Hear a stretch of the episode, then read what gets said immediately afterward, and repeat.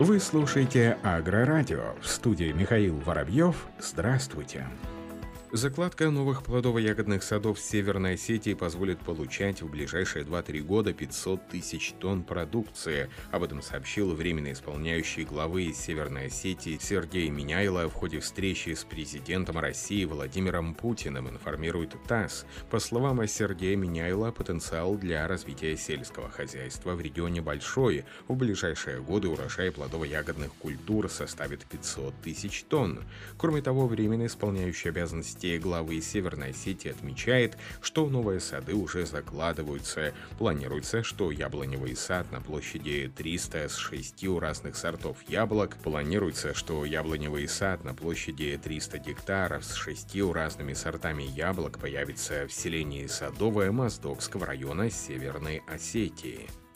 Кубань подсчитывает потери урожая винограда после циклона. В результате прошедшего в регионе циклона потери урожая винограда могут составить порядка тридцать тысяч тонн. О последствиях стихии для аграриев информирует и губернатор Вениамин Кондратьев в своих соцсетях. По его словам, из-за циклона в регионе пострадали около тринадцать с половиной тысяч гектаров виноградников, в том числе порядка две с половиной тысячи гектаров молодых неплодоносящих насаждений. Основной удар приняли аграрии Темрюкского района. По предварительным расчетам, общие потери урожая могут дойти до тридцати тысяч тонн. Однако, поскольку винодельческие предприятия имеют достаточные запасы сырья, сложившаяся ситуация не должна серьезным образом отразиться на объемах производства вина и его цену. Как сообщает пресс-служба Минсельхоза Краснодарского края, в результате непогоды пострадали насаждения в Темрюкском и Крымском районах, Анапе и Новороссийске. Переизбыток влаги приводит к растрескиванию ягоды, повышает риск развития заболеваний.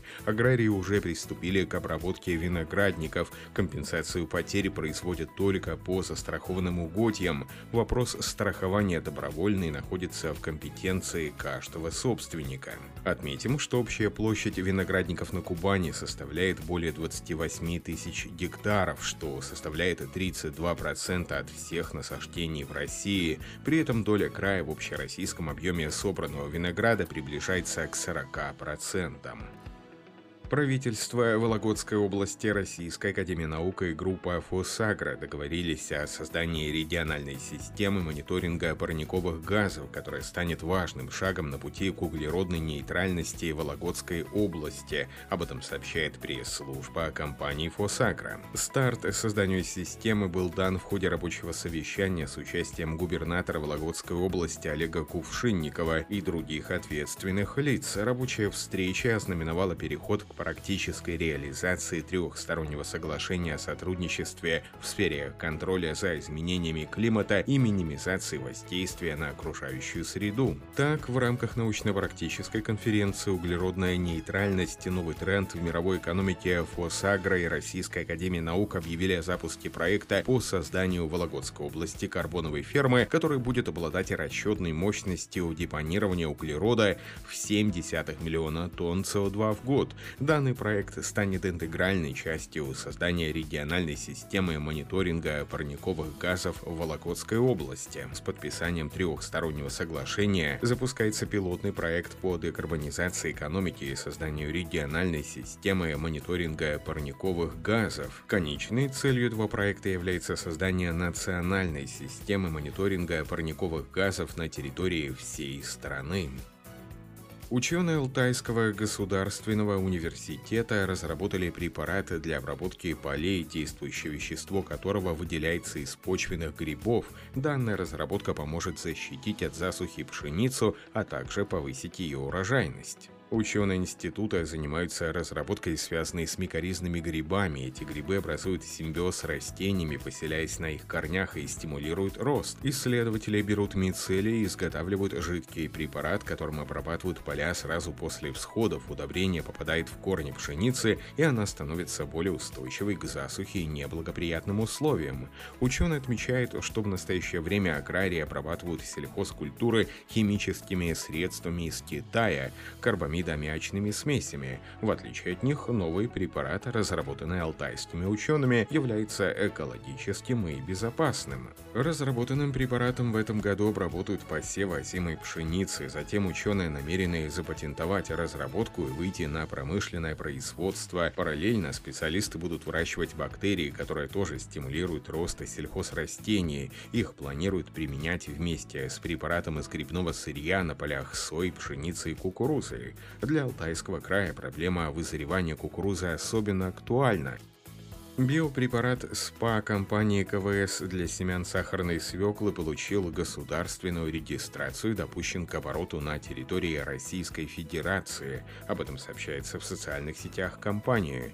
СПА – это микробиологическое удобрение на основе консорциума живых микроорганизмов, которое помогает сохранить высокий потенциал урожайности сахарной свеклы в стрессовых условиях. Разработка представляет собой консорциум из шести штаммов бактерий, подобранных по их благоприятному воздействию на сахарную свеклу. Также в его состав входят микроорганизмы, выделенные из растений, адаптированных к стрессовым условиям, например, лишайники, растущие в условиях засухи. Основные преимущества СПА – защита от абиотического стресса, биостимуляция, устойчивость к биотическому стрессу. Бактерии СПА защищены микрокапсулами, что гарантирует их сохранность на семенах, обеспечивает максимальную эффективность в почве. Технологии компании КВС сочетают в себе высококачественные семена сахарной свеклы и биопрепараты для их обработки, что обеспечивает стабильную урожайность и соблюдение принципов устойчивого земледелия. В теплицах Ингушетии используют уникальные технологии выращивания. Агрокомплекс Сунжа представляет собой современный промышленный тепличный комплекс с площадью десять гектаров, в котором применяется технология выращивания томатов в лотках с безгрунтовым кокосовым субстратом и подачей питательного раствора компьютеризированной системой. Об этом сообщает пресс-служба Минсельхоза Ингушетии. Уникальность данной технологии заключается в применении самых современных достижений мировой тепличной индустрии. индустрии. В тепличном комплексе практически не применяются инсектициды и другие вредные вещества для обработки растений. На предприятии действует автоматизированная система обработки и питания растений, система автоматического регулирования микроклимата в теплице, а для обслуживания комплекса используются электроаккумуляторные тележки. Производительность томатов в агрокомплексе составляет до девяти тысяч тонн в год. На территории комплекса работает фирменный магазин предприятия, где все желающие могут приобрести выращенную здесь продукцию. Кроме того, томаты агрокомплекса Сунжа поставляют в торговые сети, а также в соседние регионы. Британский исследовательский институт получил от правительства Великобритании разрешение на проведение серии полевых испытаний пшеницы с отредактированным геномом. В ходе исследования гены пшеницы были отредактированы для снижения уровня встречающейся в природе аминокислоты аспарагина, которая превращается в канцерогенный загрязнитель акриламид при выпечке или поджаривании хлеба. Конечная цель проекта заключается в производстве пшеницы без ГМО и со сверхнизким содержанием аспарагина. Ученые считают, что уровень аспарагина в пшенице можно существенно снизить без ущерба для качества зерна, что принесет пользу потребителям и предприятиям пищевой промышленности. В дальнейшем проект будет направлен на оценку продуктивности растений пшеницы в поле и измерение концентрации аспарагина в зерне, произведенном в полевых условиях. На этом все. Оставайтесь с нами на ГлавАгроном.